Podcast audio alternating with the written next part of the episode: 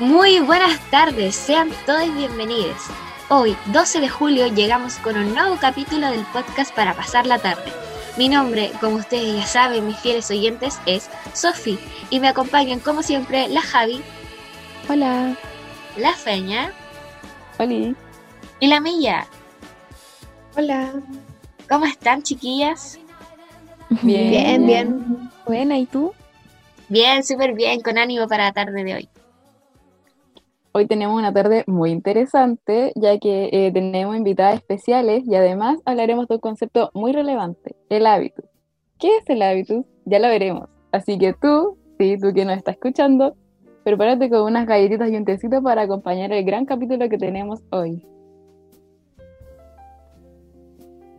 Bueno, hoy tenemos a un gran autor del que queremos hablarles.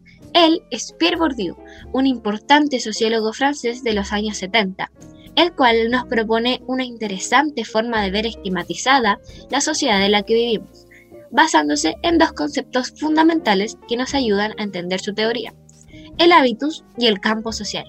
Primero que todo definiremos qué se entiende por hábitos. Ya, entenderemos este término como estructura estructurada porque se produce por socialización, pero también estructura estructurante porque es generadora de prácticas nuevas. Oye, pero está bien complicado de entender, ¿o no? ¿Podrías explicarlo en palabras más simples? sí, es complicado. Ya mira, para que entiendas mejor, el hábitus es un conjunto de disposiciones como principios organizadores que ordenan la vida social y producen nuevas prácticas. Además, son esquemas de percepción y acción, formas de interpretar la realidad social y la toma de decisiones. De igual manera, si quedaste con dudas, tenemos una invitada muy importante que podrán aclarársela a ti y a todos nuestros oyentes. Y por otro lado, por campo social entenderemos aquel lugar o espacio donde se, donde se desarrolla el hábito. Abordaremos la temática de hoy desde la situación que actualmente nos afecta a todos de alguna u otra forma, la pandemia. Para esto tenemos a dos invitadas que nos contarán un poco de cómo viven su vida en el contexto pandémico. Directamente desde la dehesa tenemos a María Luisa, quien a continuación se presentará. Hola, mi nombre es María Luisa, tengo 40 años, madre de 5 hijos, esposa de Facundo Andurraga y dueña de casa. bueno, María Luisa, ¿nos puede contar un poco de cómo ha sido para usted vivir toda esta pandemia y cómo le ha afectado? ¿Y qué solución ha encontrado para amortiguar el peso de ella? Mira, te cuento, lo hemos pasado pésimo. Mantener a los niños con clases online todo el día ha sido un desafío, ya que el tener edades de entre 4 y 17 es compleja la organización de la casa con horarios tan diferentes. También el no poder viajar, con los niños, considerando que teníamos los 7 pasajes comprados para irnos al Caribe y los perdimos todos o salir como lo hacíamos habitualmente al mall, a comer o en el fin de semana a nuestra casa de veraneo en Zapallar. Entonces, eso nos tiene a todos muy estresados en la casa y ha afectado la convivencia en general. Muchas gracias por contarnos tu experiencia.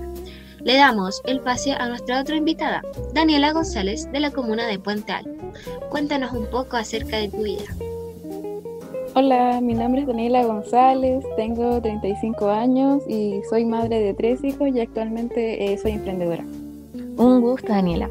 Háblanos también un poco de lo que ha sido para ti y para tu familia vivir en todo este contexto de pandemia. Ay, lamentablemente con la pandemia eh, yo perdí mi puesto de trabajo, por lo que ahora igual tuve que comenzar con un emprendimiento para poder valerme en esta pandemia y poder mantener a mis hijos. Pues. Además, llevar la convivencia ha sido difícil, ya que no contamos con tanto espacio y andamos chocando. Mm, ¿Y usted o algún familiar suyo ha tenido COVID-19? Eh, varios de mis cercanos se contagiaron, pero gracias a Dios no pasó a mayores. Y yo, bueno, no me he contagiado porque soy una mujer responsable, que continuamente se está cuidando ya que tengo acceso a una buena salud. En mi caso, yo sí me contagié porque debía seguir trabajando presencialmente. Además, en mi casa no contamos con el espacio ni la ventilación suficiente para evitar la propagación del bicho. Daniela, ¿nos podrías contar un poco más acerca de eso? Como dije anteriormente, debido a la pandemia perdí mi trabajo, por lo que tuve que reinventarme y comenzar a vender fruta en la feria. Así que como no existe el cuidado sanitario correspondiente, fue inevitable contagiarme. Y de igual manera, una vez que vi positivo, a COVID intenté aislarme en mi casa para no contagiar a mi familia, pero igual fue imposible evitarlo ya que tengo tres hijos que dependen de mí. Muchas gracias por contar sus experiencias. Ahora queremos presentar a nuestras otras invitadas, las cuales tienen un papel importante en este tema, ya que nos darán a entender muchas cosas del por qué se da esta diferencia tan notoria entre estas dos realidades que estuvieron presentes el día de hoy. Hola, buenas tardes a los presentes y a todos los oyentes. Mi nombre es Antonia y junto con mi colega de trabajo Isidora vamos a explicar un poco lo que está pasando en los casos de María Luisa y Daniela, y para entender el hecho de que nos haga tanto ruido la diferente forma de llevar sus vidas en el contexto de la pandemia. Hola, un gusto estar aquí presente. Estaba escuchando un poco de a las invitadas y me hacen recordar mucho el concepto de hábitos y de campo que nos plantea Bourdieu. ¿No te pasó a ti lo mismo? Sí, por supuesto. Esto está muy relacionado con la teoría que nos propone el gran Bourdieu.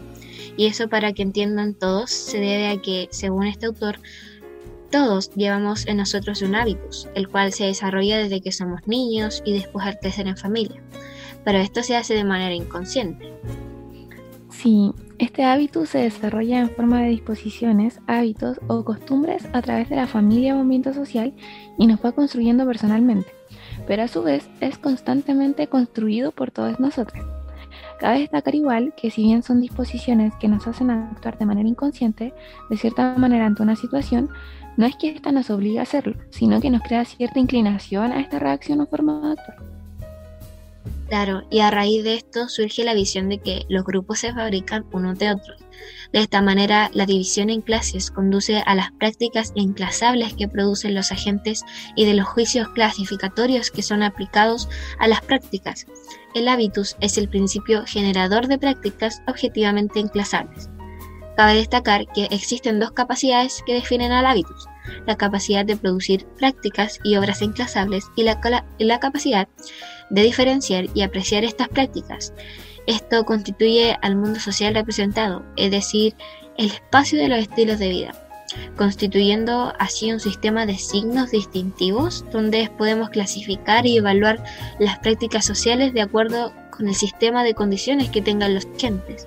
Es decir, podemos distinguir las distintas clases sociales y cómo éstas se posicionan de una manera determinada, formando gustos, prácticas e identidades sociales. Oye, pero ¿a qué te refieres con enclasables? Ya mira, básicamente se refiere a que el hábitus es un conjunto de características que clasifica de cierto modo a las personas dentro de distintos grupos sociales aunque Bourdieu hace noción a que estas diferentes características o estilos de vida son más bien impuestos sobre los sujetos, creando de esta manera a las distintas clases sociales. Claro, entonces la razón por la que María Luisa y Daniela tienen diferentes vidas debe a lo que explicamos anteriormente, el hábitus. Sus diferentes hábitos hacen que cada una de ellas se desarrolle y actúe de distinta manera dentro, y aquí vamos con otro punto muy importante, dentro de un campo social determinado. Un campo social se puede entender como un espacio social de acción donde ocurren relaciones sociales determinadas y pueden influir unas con otras, pero se delimita eh, qué es lo que se puede hacer y qué no. Debido a esto, a cada campo le corresponde un hábitus propio, y solamente aquellos que han incorporado el hábitus del campo están posibilitados para cumplir su rol en la sociedad de una determinada manera. Ah, ahora podemos entender de mejor manera el por qué se da esta diferencia tan notoria entre Daniela y María Luisa. Sí, pues porque cada una tiene un hábito diferente y por lo tanto se desarrolla en un campo distinto también. Oh, sí, pues qué brígido, sí. Y qué interesante esta forma de ver el mundo que tiene Bourdieu. A continuación, les mostraremos un extracto del programa llamado Perros de la Calle, un video titulado Las distintas aspiraciones según las clases sociales de los jóvenes que rindieron la PSU, el cual se relaciona con el hábitus y el campo en el que se desarrollan los sujetos. Más de 289 mil chilenos rindieron la PSU esta semana. Desde acá, de Plaza Italia, el eje central histórico que ha dividido a Santiago en dos mitades, vamos a ver qué tal la prueba de Plaza Italia para arriba y Plaza Italia para abajo. ¿Cuánto cuesta más o menos esa carrera? Eh, técnico en odontología ahora está rodeando más o menos los 3 millones de pesos. No, 900 y tantos mil pesos. Con eh, electricidad creo que salió un millón y algo. ¿Cuánto más o menos cuesta esa carrera? No sé, la verdad no, no me averiguó nada. Como 2 millones el semestre. De 400 lucas mensuales, más o menos por ahí. Serían unos cuatro palos. ¿Los papás les van a pagar? Eh, sí. Sí, a mí también. Mis papás. Eh, a media, entre la familia y yo trabajando. ¿Dónde vas a trabajar? Yo creo que voy a vender cosas del campo. En mis campos. Sí. ¿Quién te paga los, los estudios? Eh, yo. Voy a trabajar y voy a pagar yo. Yo me la pago. ¿Y cómo lo vas a pagar? Voy a trabajar. Estoy estudiando, voy a estudiar vespertino. No, eso lo tengo que pagar yo. ¿Tú trabajando? Trabajando y estudiando. ¿Los papis ahí? Es que es algo para mí en realidad, entonces no considero que tenga como que pedirle ayuda a ellos. ¿Qué vayas a hacer ahora para relajarte? ¿Dónde te vayas a ir? Ahora no sé, estoy viendo, pero lo más probable es que sea de viaje fuera de Chile. No sé, a Miami, por ahí. Y yo me voy a ir al norte con mi amiga y después, no sé, creo que voy a ir a Pucón. Yo también me voy al norte y después yo creo que a Cachagua y me voy a Brasil con mi familia en febrero. Yo voy a ir a Cachagua con mi amigo ahí a carretear. ¿Cómo están las minitas ahí? Ahí están también. Cachagua con el Nacho a las 8. Oye, cuéntame, ¿vacaciones qué vayas a hacer? Uh, estoy trabajando, así que jefa, si ve esto, me voy al tiro para la pega. Hacer la práctica profesional. El descanso viene para después. Pues. Su vacile con los amigos nomás y ellos saben quiénes son los T13 de la plaza. Bueno, creo que hemos disfrutado de un gran capítulo y hemos tenido una tarde bastante llena de nuevos conocimientos aquí en Socialmente. Esperamos que les haya gustado, querido público, y que hayan podido entender la intrigante teoría que nos plantea Bourdieu. Ahora, para finalizar y antes de irnos, queremos dejarles una pregunta. ¿Qué hábitos ven en la? ¿Cuáles han reconocido a lo largo del tiempo que han estado estudiando en la Gloriosa? Muy buenas tardes, nos vemos en el próximo capítulo. Ojalá estén todos muy bien. Adiós.